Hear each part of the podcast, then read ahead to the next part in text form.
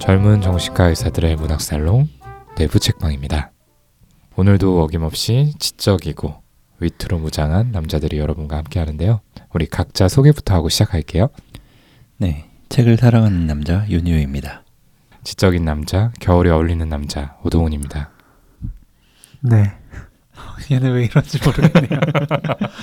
네, 허기영입니다. 그냥 허기영. 네. 그렇죠. 음. 네. 오늘은 특별히 이제 저희 두 사람 체제로 진행되던 내부 책방에 또 다른 게스트가 찾아주셨습니다. 네. 저희 책방 출연하신 적 있던가요? 네, 예전에 지킬의 나이트 때 아, 네. 제가- 맞아요. 어, 그때 아주 뒤집어 놨죠. 낭독으로 네. 제가 거의 넘어갈 뻔했었는데 기억이 나네요. 아, 지킬의 나이트 맞나? 맞아요. 지키려 아, 나이드. 그것도 했었어요, 저. 개츠비. 위대한 개츠비. 아, 개츠비. 어, 그렇죠. 네, 개츠비 됐었고. 개츠비에서 윤유 선생님이 개츠비를 여러 번 읽은 거에 대해서 네. 약간 의문을 아, 아니, 기억나네. 그렇죠. 제 생각을 저의 상식으로는 좀 이해하기 어려운 일이어서. 최소 10번. 그러니까 아 윤유 선생님이 흔들리지 않았어요. 끝까지. 아, 네. 최소한 10번이고 뭐 더 될지도 모른다. 네. 그렇죠. 제 슬램덩크를 그 정도 봤으려나?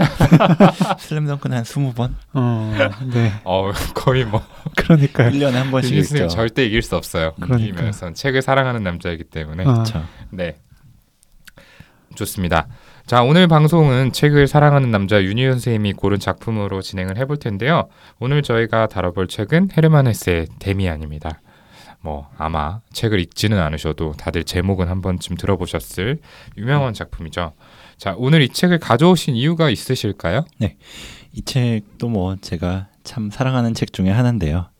그래서 작년에 EBS 라디오 심야 책방 할 때도 다뤄봤었고요. 근데 얼마 전에 네이버에서 이 데미안이 검색어 1위를 잠깐 찍었었어요. 음. 그래서 어 무슨 일 있나? 데미안이라는 새로운 뭐 음. 캐릭터나 뭐가 나왔나라고 해서 눌러봤더니 TV 프로그램에서 이 책을 소개했더라고요. 음, 그래서 그 프로그램도 한번 쭉 정주행하면서 새롭게 느껴지기도 했고 뭐 같이 이야기해 보면 재밌을 것 같다.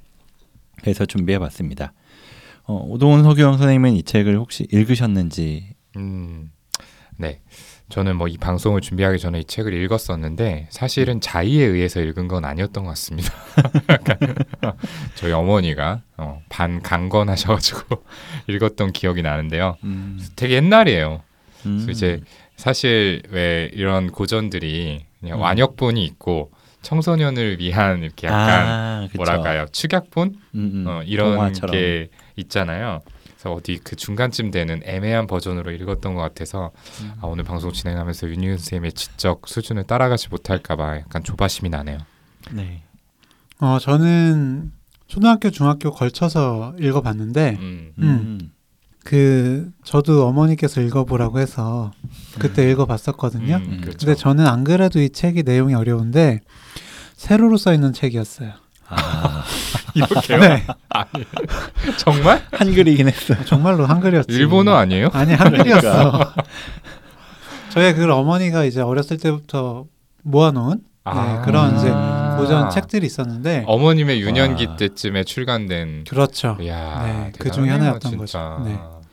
저는 아니지만 어머니는 그 책을 사랑하셨었거든요. 음, 그래서 혹시 세로 글의 난독이 있으신가요? 아, 쉽지 않던데요. 어렵죠. 저도 뭐 옛날에 할아버지가 그런 책들을 몇 권 가지고 아 계셨었는데 그래요? 어. 분명히 한글 글자인데 읽을 수가 없어요. 그러니까 어, 이게 너- 눈에 안 들어오잖아. 한 글자 한 글자 어. 읽게 되고 너무 힘들고 그리고 일단 그랬고. 그, 음, 그 되게 작아요, 글씨가. 맞아 맞아. 어, 음. 예전 책이니까. 그러니까. 아, 네. 좀 그렇겠네요. 빛도 바래고 뭐 잉크도 선명하지 않고 네. 그러니까 저는 사실상 뭐, 잘은 못 읽어봤다. 정도로 정리할 수 있겠습니다. 약간 발 빼시네요. 아, 알긴 알아요. 네. 자 윤희 선생님 몇 번 읽었는지 들어야죠. 아, 네. 이거는 솔직히 세 보진 못했는데 네. 아 이건 다섯 번은 안 돼요. 아, 다섯 번은 안 되고 허기영 선생님은 초등학교 때부터 읽기 시작했다 그랬는데 저는 정확히 중학교 2학년 때였어요. 아, 딱그 시기에 읽었는데 그때는 그냥 전집 있잖아요. 전집이 있어가지고 네. 뭐 이게 딱히 뭐 표지가 더 두드러진다든지 이러진 않았는데 그래도 저 작가 이름은 알거든요. 그래서 음. 어, 펴봤는데 그때는 진짜 어려웠어요. 이해도 하나도 안 되고 음. 도대체 어, 이게 무슨 소린가 막 음. 그랬었는서 완전히 안 읽고 있다가 진짜 대학교 가서야 다시 한번 읽었었던 것 같고 이거 작년에 준비하면서 한 번 읽고 요번에 한 번 읽고 이렇게 네 번. 아, 아, 네. 역시 역시 어떤 책도 한 번만 읽지는 않는다는 그러니까요. 네. 그 저희가 따라갈 수가 없네요. 네. 어쨌든 이 데미안은 청소년이 읽어야 할 필독서 이런 리스트에 항상 들어가는 책입니다. 맞아요. 음. 네. 스테디셀러인데요. 2017년에 그 BTS가 발표한 노래 피땀 눈물 네, 조금 더 불러주세요. 내 마지막 숨을 네. 아 좋다. 어. 피땀 어, 눈물이 이 어. 책을 모티브로 했다는 게 알려진 뒤에는 엄청나게 많이 팔리고 있는 책이기도 합니다. 어, 저는 음. 전혀 몰랐어요. 네. 어. 저도요. 희우가 알려줘서 알았어요. 저도 사실 그 TV 방송에 데미안이 나왔다 그랬잖아요. 아, 네네. 그거 보고서야 알았어요. 아 어, 그랬는데 거기서 그- 이제 어, 소개를 했군요. 이렇게. 그거 보고 이제 뮤직비디오 보니까 아 이거였구나 음. 하는 생각이 음. 들더라고요. 네 네. 그 뮤직비디오에서 이미지로 차용된 뭐 천사와 악마가 한 몸을 이루고 있는 이미지라든지 음. 뭐 틀을 깨고 나오는 이런 모습들이 어떤 데미안의 핵심 내용을 모티프로 삼은 장면이라고 합니다. 음, 음. 음. 데미안에서 가장 유명한 문장인 새는 알에서 나오려고 투쟁한다. 알은 세계이다. 태어나려는 자는 하나의 세계를 깨뜨려야 한다. 새는 신에게로 날아간다. 신의 이름은 암락사스. 라는 구절과 음, 이 장면이 좀 맞아 음. 떨어진다라고 이렇게 설명을 해 주셨습니다. 아무튼 이렇게 유명해진 소설 데미안은 도대체 어떤 책인지 이제 전문가 네 번밖에 읽지는 않았지만 저희 중에선 데미안을 가장 잘 안다고 할 수 있는 윤유 선생님께 설명을 부탁드릴게요. 이 책은 1919년에 헤르만 헤세라는 작가가 발표한 책이고요. 헤르만 헤세는 1946년에 노벨 문학상을 수상한 독일의 작가입니다. 이 소설에 대해서 이해하기 위해서는 우선 그 시대를 이해할 필요가 있는데 그 1919년은 1차 세계 대전이 끝난 직후예요. 18년까지였으니까. 그리고 이 헤르만 헤세는 독일 사람이고요. 이 1차 세계 대전이 독일을 중심으로 프랑스, 영국, 러시아 이렇게 유럽을 중심으로 벌어진 전쟁이고 전사자만 900만 명이 넘고 총 사망자는 한 1600만 명 정도가 음. 된다고 해요. 정말 많은 사람이 죽었는데 이 헤세는 전쟁에 반대하고 평화를 외치고 휴머니즘을 강조하다 보니까 그 당시 독일에서는 굉장히 배척을 당했다고 해요. 음. 싸워서 음. 지금 힘을 모아서 이겨야 되는데 전쟁에 반대하고 그러고 있으니까요. 그래서 국가의 부- 배신자라는 말도 듣고 뭐 군국주의나 아니면은 이후에 2차 세계 대전 때는 나치 세력에 의해서 굉장히 좀 배척을 당했었다 그러고요. 음. 그래서 헤르만 헤세의 저서가 판매 금지, 뭐 출판 금지 이런 걸 받기도 했다고 합니다. 음. 그래서 이 데미안도 처음에는 가명으로 발표를 했다고 해요. 이 주인공 이름이 싱클레어라고 나오는데 음. 싱클레어가 쓴 책이다. 요렇게 발표를 했거든요. 그래서 처음엔 사실 17년도에 원래 발표를 하려 그랬는데 음. 아, 안 그래도 종이도 부족하고 전쟁 중이니까 물자도 부족한데 무슨 신인 작가의 소설이냐. 그래서 뒤로 미뤄져 가지고 19년도에 발표가 됐는데 워낙 가명으로 했지만 그 문체라든지 전반적인 내용이 아 이거는 헤세가 쓴 게 맞다 이런 사람들의 추측이 이어지면서 다음 해에는 아 내가 쓴 거 맞다 헤르만 헤세의 작품이다라고 음. 발표를 했다고 합니다. 음. 네. 이 책은 1919년에 발표될 당시에 어마어마한 반향을 불러일으켰다고 합니다. 당시에 정말 많은 젊은이들이 이 책을 읽고 위로를 받았다고 하는데요. 이 19세기 말과 20세기 초, 그러니까 이 책을 발표할 시점을 포함하는 시기죠. 유럽은 과학기술과 사회제도, 문명이 발전해서 번영이 굉장히 뒤따라올 거라고 기대받던 그런 음, 시기였습니다. 그런데 번영만이 따라온 게 아니라 이런 발전의 결과로 제1차 세계대전이 발생을 하게 됐죠. 밝은 미래가 뒤따라올 거라는 기대가 꺾이고 정말 많은 거의 천만 명에 달하는 사망자가 전쟁으로 인해 발생을 했습니다. 그리고 살아남은 사람들도 절망에 빠지게 됐죠. 이러한 시기를 겪은 헤르만 헤세가 자신의 방황 그리고 선과 악에 대한 끊임없는 고민을 그린 자전적 소설이 바로 데미안입니다. 아까 윤현 선생님이 얘기했듯이 소설의 주인공이 에밀 싱클레어라는 소년인데요. 소년의 고민은 결국 헤르만 헤세 자신의 고민이기도 했습니다. 정말 깊이 있는 철학적인 고민과 반성 그리고 구원자로 등장하는 등장인물 데미안의 목소리는 당시의 청년들에게 정말 큰 의지가 되었다라고 합니다. 네. 아까도 말씀드렸지만 제가 이 책을 초등학교, 중학교 걸쳐서 읽어 봤을 때 네, 책의 내용이 정말로 어려웠습니다. 솔직히 지금도 제대로 이해를 하고 있나 싶은 마음이 드는데요. 그런 마음이 드는 이유 중에 하나가 역시나 어, 이 책을 읽는 바로 그 시점의 나의 상황과 그 마음에 따라서 의미가 다르게 다가올 수 있기 때문인 것 같습니다. 이 에밀 싱클레어와 다른 인물들이 하는 이야기가 얼핏 읽어보면 선과 악, 이 사이에서 방황하는 어떤 젊은 사람의 수기 정도로 읽히지만 그렇게 단순한 내용이 아니거든요. 그러니까 사람의 마음, 도덕, 개념, 가치관, 그리고 이런 방황과 고민을 하는 그 사람 자체의 이 존엄성에 대한 이야기라고 할 수 있겠습니다. 네, 맞습니다. 그러면 이제 본격적으로 데미안의 인물들에 대해서 이야기를 해보겠는데요. 소설의 첫 부분은 두 세계라고 하는 제목이 붙어 있어요. 그래, 거기에는 주인공인 에밀 생클레어가 나오고 이 부모의 따뜻한 보살핌 안에서 자라는 평범한 소년인데요. 이 부모가 품어주는 밝은 세계가 있고요. 거기는 편안함과 사랑 속에서 안락을 누릴 수 있는 세계이고 동시에 부모의 세계 밖에 있는 어둠의 세계도 등장을 해요. 음.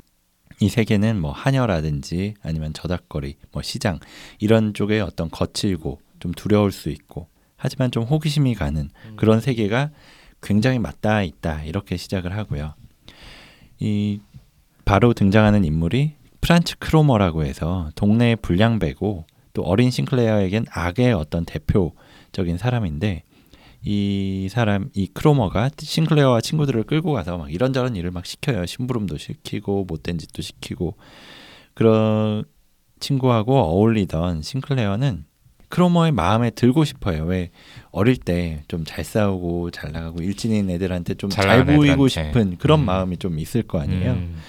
그래서 막 거짓말을 지어내는 거예요. 아, 내가 좀 이렇게 센 애다. 난 싱클레어 되게 세다 이러면서 음. 과수원. 어, 그쵸. 과수원에 가서 어떻게 어떻게 해서 사과를 내가 잔뜩 훔쳤는데 뭐 이렇게 이렇게 했고 뭐 누구를 망보게 했고 이렇게 디테일하게 막 얘기를 하는 거예요. 음. 근데 이게 허세로 끝나면은 괜찮은데 여기서 문제가 발생합니다. 바로 크로머가 싱클레어를 따로 불러내서 너 방금 한 그 말 사실이냐? 그래서 어 사실이다. 뭐 이제 와서 아니라고 할 수는 없잖아요. 네. 그럼 하나님에 대고 맹세할 수 있느냐? 어 맹세할 수 있다. 그렇게 대답을 했더니 크로머가 내가 어느 과수원 그 과수원 주인을 아는데 그 주인이 나한테 범인을 데려오면은 이 마르크를 준다. 아마 음. 지금의 환율로는 한 몇십만 원 정도 되는 돈일 거라고 추측이 되는데 큰 돈이네요. 그렇죠. 음. 그 얘기를 듣는 순간 충격에 빠지게 되죠. 어, 어떻게 해야 되지? 난 신한테 맹세도 했고 이제 와서 거짓말이라고 할 수도 없고 그래가지고 꼬투리가 잡혀버린 싱클레어는 돈을 막 갖다 줘요. 자기 저금통도 헐어서 갖다 주고 음. 근데 그걸로도 모자라니까 너 이거밖에 없냐? 더 가져와, 더 가져와 이러니까 계속 돈을 갖다 주면서 실제로 나쁜 짓까지 하게 돼요. 부모님의 지갑에 손도 대고 그러면서 갖다 주지만 계속 부족하고 점점점 그 수렁에 빠져 들어가게 되죠. 그러던 어느 날 이 크로머가 이번에는 돈이 모자라니까 어차피 너 돈도 못 가져오는 거 너네 누나를 데리고 와라 이런 얘기를 싱클레어한테 음. 딱 던집니다. 네, 아, 정말 난감한 상황일 것 같아요. 음, 음. 뭐 치기에 시작한 이야기인데 뭐 아니라고 할 수도 없고 또 크로머의 요구를 거부하자니까 무슨 짓을 할지도 모르고 또 말을 들어주자니까 이 음. 누, 누나인가요? 그렇죠. 누이라고 나오는데 누나일 거예요. 네, 이 누이가 어떤 일을 당할지 알 수가 없고 어, 정말 이러지도 저러지도 못하는 상황일 것 같습니다.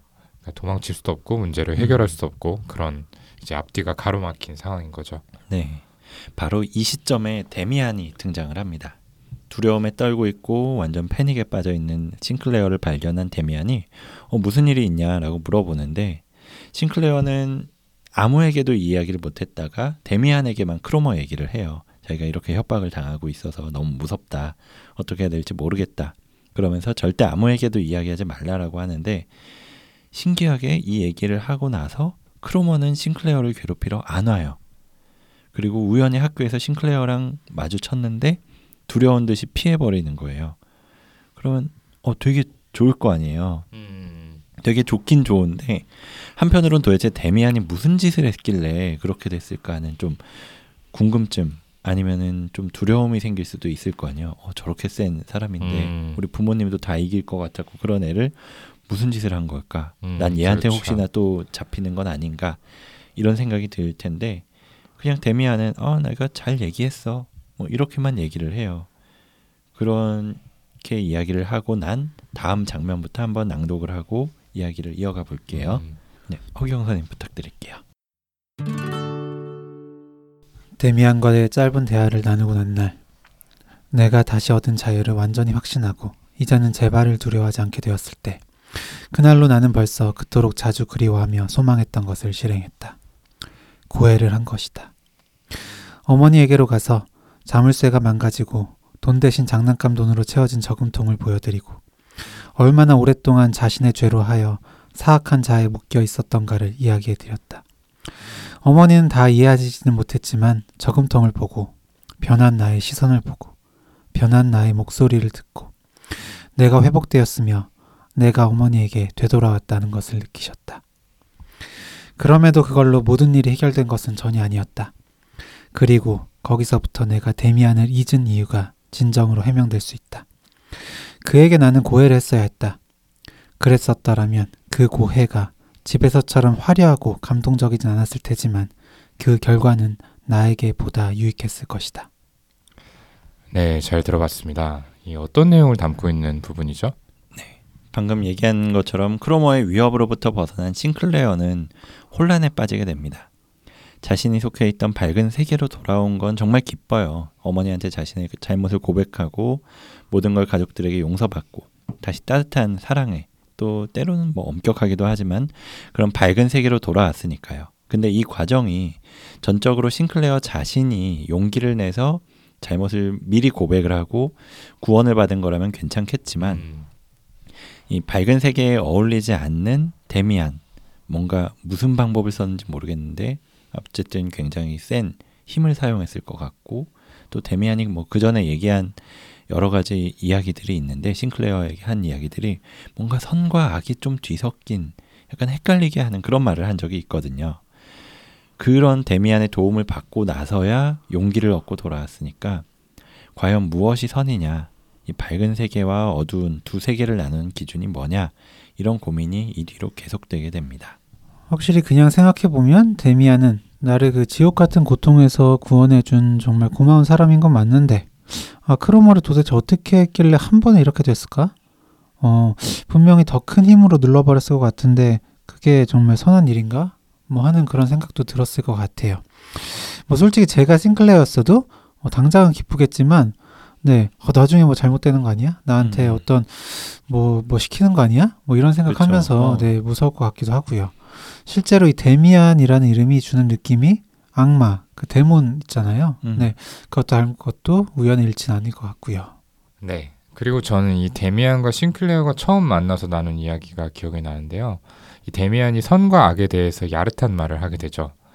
이 데미안과 싱클레어가 만난 수업에서 카인과 아벨에 대한 이야기가 나오는데 음. 이 성경에서 카인은 동생인 아벨을 살해한 인류 최초의 살인자로 등장을 하게 되죠. 음. 데미안은 카인이 나쁜 사람이었지만 한편으로는 강한 사람이었고 강한 사람이었기 때문에 신에게서 표식을 상으로 받았다. 그 표식이 있는 카인의 후예들을 사람들이 두려워하게 되었다라는 이야기를 했습니다. 음, 음. 근데 싱클레어가 기존에 가지고 있던 가치관으로서는 음. 이 이야기를 이해하지도 받아들이기도 좀 어려웠죠. 그쵸. 선과 악을 갈라놓고 안전한 선한 세계에만 머무르고 싶은 마음이 여전히 싱클레어에게는 많이 남아 있었기 때문에 이 이야기를 받아들이기가 어려웠던 것 같습니다. 이렇게 선과 악에 대한 고민은 싱클레어가 대학에 들어가고 나서도 이어지게 됐는데 이 다음 부분에 그러한 내용이 담겨 있습니다. 윤윤수의 목소리로 한번 들어볼게요. 이듬해 봄에 난 김나지움을 떠나 대학으로 가게 되었다. 아직 어디서 무엇을 해야 할지 몰랐다. 코 밑에는 작은 수염이 자랐다. 난 성인이었다. 그렇지만 완벽하게 무력했고 목표가 없었다. 단 한 가지 내 속의 목소리, 그 꿈의 영상만 확실했다. 그 영상의 인도에 맹목적으로 따라가야 한다는 임무를 느꼈다. 그러나 어렵게 느껴졌다. 그리고 날마다 나는 반항했다. 내가 돌았나 보다고 때때로 생각했다. 어쩌면 내가 다른 사람들과 같지 않은 걸까? 그러나 다른 사람들이 해내는 걸 난 모두 할 수 있었다. 약간 열심히 애쓰면 플라톤을 읽을 수 있었고 삼각법 과제를 풀거나 화학 분석을 따라갈 수 있었다. 단 한 가지만 난 할 수 없었다. 내 안에 어둡게 숨겨진 목표를 끌어내어 내 앞 어딘가에 그려내는 일. 교수나 판사, 의사나 예술가가 될 것이며 그러자면 얼마나 걸리고 그것이 어떤 장점들을 가질 것인지 정확하게 아는 다른 사람들처럼 그려내는 일. 그것은 할 수 없었다. 어쩌면 나도 언젠가 그런 무엇이 될지 모르지만 어떻게 내가 그걸 안단 말인가. 어쩌면 나도 계속 찾고 또 찾아가겠지. 여러 해를. 그러고는 아무것도 되지 않고 어떤 목표에도 이르지 못하겠지. 어쩌면 나도 하나의 목표에 이르겠지만 그것은 악하고 위험하고 무서운 목표일지도 모른다. 내 속에서 솟아나오려는 것. 바로 그걸 나는 살아보려고 했다. 왜 그것이 그토록 어려웠을까? 네, 잘 들었습니다. 주인공 싱클레어가 성장한 후에 대학에 진학을 하게 되는데 그 이후에 방황하는 내용인 것 같아요. 네, 맞아요. 이 뭐 마지막 문장이었던 내 속에서 솟아나는 것 바로 그것을 나는 살아보려고 했다. 뭐 왜 그것이 그토록 어려웠을까라는 이 문장이 여기에도 등장하지만 사실 이 책의 맨 처음 서두에도 등장을 하거든요. 음, 그런 화두를 던져놓고 쭉 읽는 책이라고 보시면 되고요. 지금 코 밑엔 수염이 나기 시작했고 뭐 셔- 신체적으로는 성인이 됐어요 싱클레어가 근데 미래에 대해서 갈피를 잡지 못하고 있는 모습이잖아요 뭐 어려서부터 시작된 밝은 세계와 어두운 세계의 어떤 대립 그리고 생각보다 가까이 있는 그 두 세계의 연결점 내지는 그 경계가 무너진 것에 대해서 생각을 하다 보니까 무슨 일을 해야 될지 어떤 직업을 가져야 될지는 그다지 중요하게 느끼지 못하고 그 안에 빠져 있는 거죠. 이 어린 싱클레어에게는 두 세계로 나뉘어서 고민거리도 되지 않았었던 일이었는데 지금은 완전히 혼란에 섞여 있는 모습입니다. 네. 내 속에서 솟아나오려는 것. 네. 음. 이 대목에서 데미안이 싱클레어에게 보낸 그 편지 대목을 언급하지 않을 수 없네요. 새는 알에서 나오려고 투쟁한다. 알은 세계이다. 태어나려는 자는 하나의 세계를 깨뜨려야 한다. 새는 신에게로 날아간다. 신의 이름은 압락사스. 음, 아마 예 소설 데미안에서 가장 유명한 구절일 것 같은데요. 음, 음. 데미안은 싱클레어에게 그가 속한 세계를 깨고 나오라는 메시지를 전한 것입니다. 단순히 선과 악으로 세계를 가르는 이전의 생각의 틀을 깨버려야 된다. 지금 느끼는 생각이 선한 것이든 나쁜 것이든지 부정해버리고 없애야 되는 게 아니라 이런 생각 자체를 인정하고 선과 악, 흑백으로 가르지 말아야 한다고 하는 것입니다. 네. 어, 이 책이 세계 1차 대전 이후에 그 직후에 발간이 되었다라고 말씀을 드렸었죠. 이제 그런 것들을 고려해 본다면 이 전쟁 직전까지 굉장히 문명이 발달한 상황이었다가 그 모든 것이 파괴되어 버린 그런 상황이라고 볼 수 있겠습니다. 음. 이 발전된 과학 기술이 아름다운 세계로 우리를 이끌 거라고 생각을 했는데 오히려 서로를 죽고 죽이는 무기가 되어 버렸고 서로를 믿고 또 힘을 합하자고 했던 동맹이 편을 가르고 누구는 죽이고 누구를 살릴 것인가라는 기준이 되어 버린 상황이었죠. 음. 무엇이 선인가 무엇이 악인가에 대한 경계가 굉장히 모호해져 버렸고요.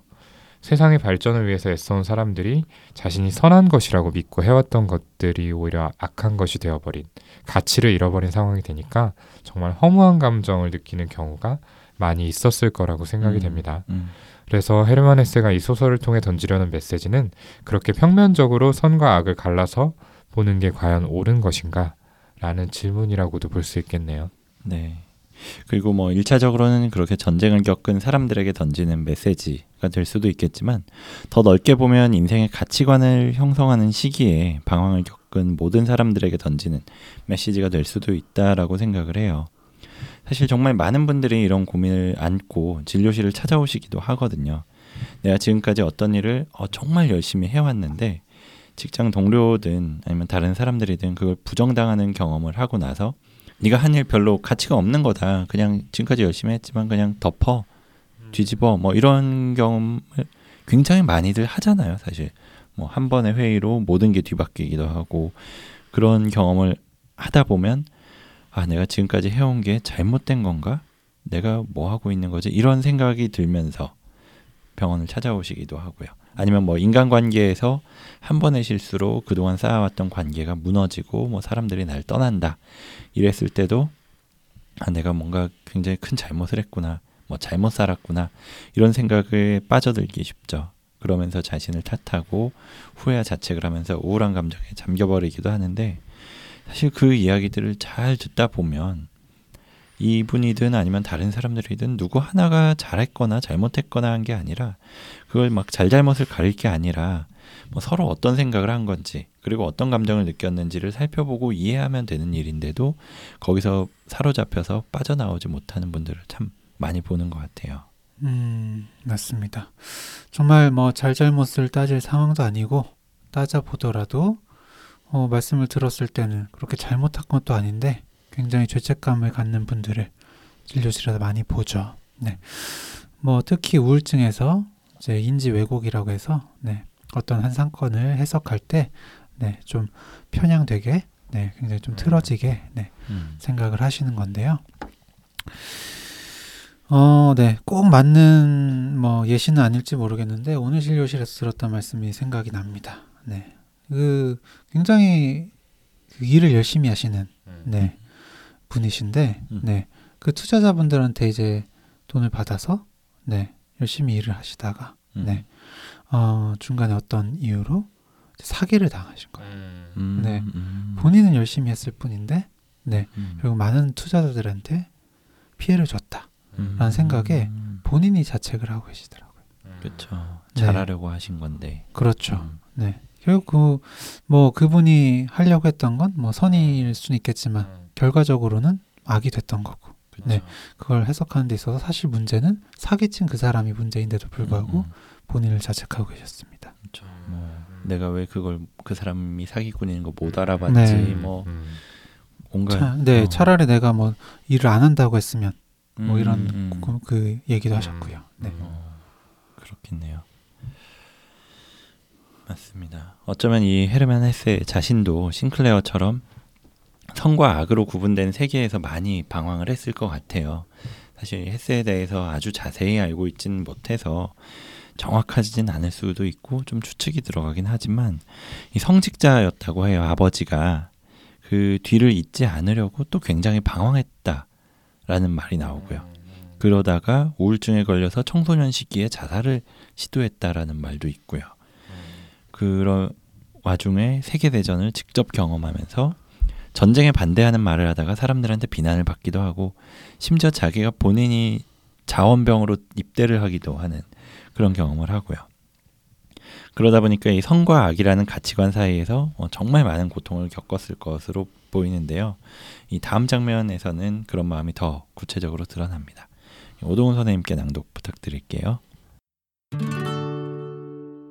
아무것도 무서워해서는 안 되고 영원히 우리들 마음속에서 소망하는 그 무엇도 금지되었다고 해서는 안 되지. 놀라서 나는 이 일을 제기했다. 그러나 생각하는 모든 것을 행동으로 옮길 수는 없잖아요. 어떤 사람이 마음에 안 든다고 해서 죽여서는 안 되잖아요. 피스토리우스는 나에게로 다가왔다. 상황에 따라서는 죽여도 돼. 다만 죽이는 건 대체로 오류지. 생각을 스쳐간 모든 것을 그냥 행동으로 옮기라는 게 아닐세. 다만 좋은 뜻을 가진 착상들을 몰아내고 그걸 이리저리 도덕화해서 해롭게 만들지 말라는 걸세. 다시 한번 무엇인가 정말 근사한 생각 혹은 죄 많은 생각이 떠오르거든. 싱클레어. 누군가를 죽이거나 그 어떠한 어마어마한 불결한 짓을 저지르고 싶거든. 한순간 생각하게. 그렇게 자네 속에서 상상의 날개를 펴는 것은 암락사스라는 것을. 자네가 죽이고 싶어하는 인간은 결코 아무개씨가 아닐세. 그 사람은 분명 하나의 위장에 불과하네. 우리가 어떤 사람을 미워한다면 우리는 그의 모습 속에 바로 우리들 자신 속에 들어앉아 있는 그 무엇인가를 보고 미워하는 것이지. 우리들 자신 속에 있지 않은 것. 그건 우리를 자극하지 않아. 네. 여기 나오는 암락사스 라는 건 뭐 앞에도 가장 유명한 구절이라고 했었던 뭐 새가 알을 깨고 나와서 날아가는 것이 그 신의 이름이 압락사스다. 뭐 이런 구절에도 등장하는 신인데 데미안의 편지를 받고 나서 도대체 이게 뭔가 굉장히 열심히 찾아봐요 싱클레어가 근데 뭐 책을 찾아봐도 잘 안 나오고 누구한테 물어볼 사람도 없고 그러다가 이 피스토리우스라는 사람을 만납니다. 음. 그래서 그 사람한테 설명을 듣는데 이 압락사스는 선한 면과 악한 면 모두를 가지고 있다는 그리스의 신이라고 해요. 사실 신이라고 하면 악한 면이 없어야 될 거다. 정말 선한 것만이 신이다. 이렇게 생각하기가 쉬운데 더 옛날 사람들 그리스 시대나 뭐 이 정도 시대의 사람들이 생각했던 신들은 좀 더 인간적인 모습을 보였던 것 같아요. 뭐 그리스 로마 신화에 나오는 신들은 선한 면, 좋은 면을 강조하긴 하지만 때로는 다른 신이나 인간을 질투하기도 하고 굉장히 잔인하게 뭐 죽이거나 막 이런 모습을 보이기도 하잖아요. 그러다가 시대가 흐르면서 선과 악의 구분이 명확해지고 오직 선한 것만을 추구해야 된다. 이런 미, 믿음이 강해진 게 아닌가 하는 생각이 들어요. 네. 하지만 이 대목에서 피스토리우스가 이야기한 것처럼 어떤 한 사람을 선과 악 이렇게 명확하게 나누기는 어렵습니다. 음. 이 세상에서 있는 누구든지 좋은 생각, 따뜻하고 사랑스러운 생각만 하는 게 아니라 때로는 나쁜 생각을 하기도 하죠. 음. 누군가를 비난하거나 못되게 굴거나 뭐 짜증을 내거나 할 수도 있어요. 네. 어, 좋은 면, 도덕적이고 밝은 사랑스러운 면을 가진 사람만이 의미가 있는 게 아니라 나쁘고 잔인하고 어두운 사람 역시나 그 자체로 존재의 의미가 있다는 것입니다. 그리고 또 한 가지 내가 누군가의 모습에 화가 난다는 것은 나를 화나게 하는 그 대상과 내 마음속에 있는 무언가가 반응을 해서 화가 나는 것이라고 말하는데요. 그리고 다시 말해서 내 마음속에 나를 화나게 하는 게 들어있다는 이야기죠. 이 이야기는 정신의학에서 대상의 통합이라는 말로 설명을 하는 그런 개념입니다. 간만에 좀 어려운 개념이 등장을 하게 되는데 대상의 통합이 뭔지 우리 허경훈 선생님께 좀 설명을 더 부탁드리겠습니다. 네. 이 어린 아기의 입장에서 봤을 때 세계는 나한테 호의적인 대상, 적대적인 대상으로 나누어 있어요. 그러니까 더 구체적으로 말씀을 드리면 내가 필요로 할 때 젖을 주고 기저귀 갈아주고 놀아준 엄마는 좋은 엄마고요. 배가 고픈데 젖을 주지 않고 나를 혼내기도 하는 이런 엄마는 나쁜 엄마가 됩니다. 아기가 봤을 때 이 두 엄마는 하나가 아니에요. 그리고 내 앞에 있는 엄마가 나쁜 엄마일 때 아기는 벌써부터 내가 잘못을 해서 이 좋은 엄마가 없어졌구나 이렇게 생각을 한다고 합니다. 그리고 이미 그때부터 좋은 엄마를 없애버린 것에 대해 자책이라고 우울해 한다고 해요. 그런데 아기가 점점 자라면서 이 두 가지 모습이 다 하나의 엄마라는 걸 깨닫게 됩니다. 그리고 그런 모습을 받아들이게 되죠. 이 과정을 대상의 통합이라고 합니다. 그러니까 내 앞에 있는 상대방이 좋은 모습, 나쁜 모습, 그 두 가지 모습을 모두 다 가지고 있을 수 있다는 거. 그러니까 좋은 엄마가 나쁜 엄마가 둘이 아니라 하나라는 걸 이해하게 되는 과정을 말하는 거죠. 네, 그렇습니다. 근데 때에 따라서 이런 통합 과정에 문제가 생기고 좋은 엄마와 나쁜 엄마를 하나로 통합하지 못하게 되는 그런 경우가 있습니다. 대표적으로 어머니가 흑백 사고를 가지신 분들의 경우에는 어머님이 이렇게 극과 극을 오가는 모습들을 자주 보여주기 때문에 어떤 나쁜 엄마가 도저히 좋은 엄마와 하나라는 것을 아이가 받아들일 수 없게 되는 상황이 생기게 되죠. 네, 이렇게 통합 가정에 문제가 생기게 되면은 엄마가 조금이라도 나에게 부정적인 이야기를 하게 됐을 때 금방 두려움에 빠져들게 됩니다. 이때 두려움이란 엄마가 사라져 버릴지도 모른다는 생각인데요. 물론 정말로 엄마가 사라지지 않는다는 것을 머리로는 알기는 합니다. 하지만 감정적으로는 받아들이지 못하는 상태죠. 이렇게 형성된 대상 관계는 단지 엄마뿐만 아니라 모든 인간관계로 확장이 되게 됩니다. 그리고 자기 자신에게도 연결이 되게 돼요. 이런 사람들은 지금은 자신과 친밀한 어떤 사람이 자신에게 조금이라도 나쁜 말을 하거나 뭐 만족스럽지 않은 행동을 했을 때 그 상대방이 더 이상 내게 호의적인 사람이 아니다라고 금방 결론을 내려버리고 아니면 반대로 나 자신이 가치 없는 사람이어서 그렇구나라고 인식하는 일이 반복이 된다고 합니다. 이런 생각들이 이어진다면 그런 사람들에게는 정말 세상이 슬프고 두려운 곳이 될 수밖에 없겠죠. 네. 아마 이 소설에 등장하는 싱클레어도 같은 인식을 느끼고 있었던 거라고 생각을 해요.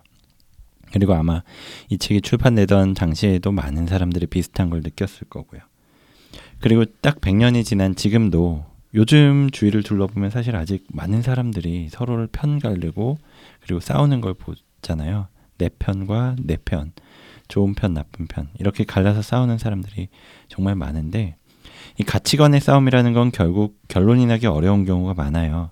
사실 어떤 한 가지 가치관도 절대로 선한 것, 절대로 악한 건 분명히 없으니까요. 그리고 언젠가 이런 생각이 들 때 스스로 너무 비난하지 않았으면 좋겠다라는 생각을 합니다. 내가 어, 지금까지 해왔던 게 모두 부가치한 거였나? 나쁜 거였나? 그렇게 스스로를 너무 자책하고 깎아내리지 말고요. 아마 헤르만 헤세가 던지고자 하는 메시지도 이럴 거라고 생각합니다. 내가 믿는 것, 내가 옳다고 생각하는 것에 대한 끝없는 탐구는 분명히 의미가 있는 일입니다. 그리고 그 끝에서 무엇을 보든지 간에 그런 고민을 해온 자신이 그리고 그렇게 계속 고민하고 투쟁한 그 자체가 굉장히 의미가 있었다. 그런 시간이었고 너 스스로도 굉장히 의미 있는 일을 하고 있는 거다. 의미 있는 삶을 살고 있는 것이다. 이렇게 받아들였으면 합니다. 네, 좋습니다. 어, 오늘 내부 책방은 헤르만 헤세의 데미안을 바탕으로 이야기를 나누어 보았습니다. 어, 좀 어려운 얘기들이 많이 나왔어요. 그쵸? 음. 네. 저도 윤희 선생님이 짜놓은 플롯을 따라가다 보니까 약간은 어렵게 느껴지면서도 동시에 또 많은 것들을 생각해 볼 수 있는 그런 시간이 아니었나라는 음. 생각을 해봅니다. 허경 선생님은 좀 어떠셨나요? 네, 저도 되게 생각을 많이 하게 됐고요. 음. 네, 어 결국에 헤르만 헤세, 네 본인이 고민했던 걸, 네 마치 고해성사처럼, 음. 네 털어놓고, 네 그걸 좀 치유받는 그런 과정을, 네 음, 썼던 음. 게 아닌가 생각이 들고요. 음. 음. 저도 그렇다 보니까 저 스스로의 어떤 선과 악에 대해서 생각을 해보고, 음. 어, 또 한 번 더, 아 그래 괜찮다라는 음. 네 음. 그런 느낌을 받게 된 네, 내부 책방이 아니었나 싶습니다. 음, 그렇죠. 어떻게 보면 당연한 얘기 같지만 이것들을 받아들이지 못하는 분들이 참 많이 계신 것 같아요. 맞아요. 예. 사실 저도 이렇게 이야기를 나누면서 또 들으면서 진료실에서 봤던 분들이 많이 떠올랐거든요. 음. 음. 제- 그분들에게 요즘 들어서 제가 많이 드리고 있는 이야기가 어, 생각에 대해서 어떤 판단을 하지 말고 있는 그대로 받아들여라 음. 음. 라는 것들인데 음. 어, 머리로는 알면서도 음. 이걸 마음으로 잘 받아들이는 게 좀 어려워하시는 그런 맞아요. 분들이 많이 계시는 것 같습니다. 어, 저도 오늘 진료실에서 만났던 분이 던진 질문이 그냥 문득 생각나는데 뭐 맥락과는 좀 다를 것 같긴 한데 저한테 뭐 본인은 아침에 출근하는 게 너무 힘들고 가기가 싫고 그래서 음. 맨날 10분씩 지각한다. 뭐 심할 때는 좀 더 지각을 하기도 하고 못 가는 날도 있다 그러면서 음. 저한테 선생님은 출근하는 게 즐거우세요라고 물어보시는 거예요. 근데 그 순간 잠깐 생각을 하고 저도 출발하기 전에는 아 오늘 가기 싫다라고 느낄 때가 있다고 음. 그렇게 얘기를 드렸어요. 그렇지만 약속이 있고 적어도 가서 진료를 하는 동안은 굉장히 집중도 되고 그 시간들이 다 소중하다고 느껴지기 때문에 그래서 간다. 음. 저도 뭐 이런 어떻게 보면은 안 좋은 마음을 먹을 수도 있는 건데 아 오늘 가지 말까 뭐 이런 마음이 문득 들기도 하지만 그렇다고 해서 저를 막 자책을 하거나 그러진 않았거든요. 음. 아마 그분도 제가 대답한 거에 대해서 그렇게 받아들이셨을 거라고 생각을 하고요. 음. 그러니까 내 마음 속에 어떤 안 좋은 생각들, 안 좋은 마음들 이런 게 막 든다고 해서 음. 너무 뭐 자신을 막 자책을 하거나 그럴 필요가 없다. 음. 그게 자연스러운 일일 수도 있다라는 거죠. 그렇죠. 음, 그런 생각이 스쳐 지나가는 것들이 네. 그리고 더 나아가면은 그것들을 가르는 기준도 음, 사실은 누군가에 의해서 임의로 설정된 것일 가능성이 높지 그게 진리가 아닐 수 있다라는 이야기를 오늘 이 그렇죠. 시간을 통해서 좀 음. 생각해 보게 됩니다. 네. 네. 그러면서 뭐 내가 이게 옳다라고 생각하는 걸 향해서 계속 가고 있는 그 자체가 의미가 있다 라는 메시지도 담겨 있을 것 같습니다. 음, 네. 네, 좋습니다. 오늘 내부 책방 방송은 이 정도로 마무리를 짓고요. 저희는 다음 시간에 더 재미있고 유익하고 흥미로운 내용들을 가득 가득 담아서 이제 다음번 2020년에 찾아뵙게 되겠네요. 음, 오늘도 내부 책방 들어주시는 여러분께 감사의 인사를 전하면서 저희는 이 시간 문을 닫겠습니다. 감사합니다. 감사합니다. 감사합니다.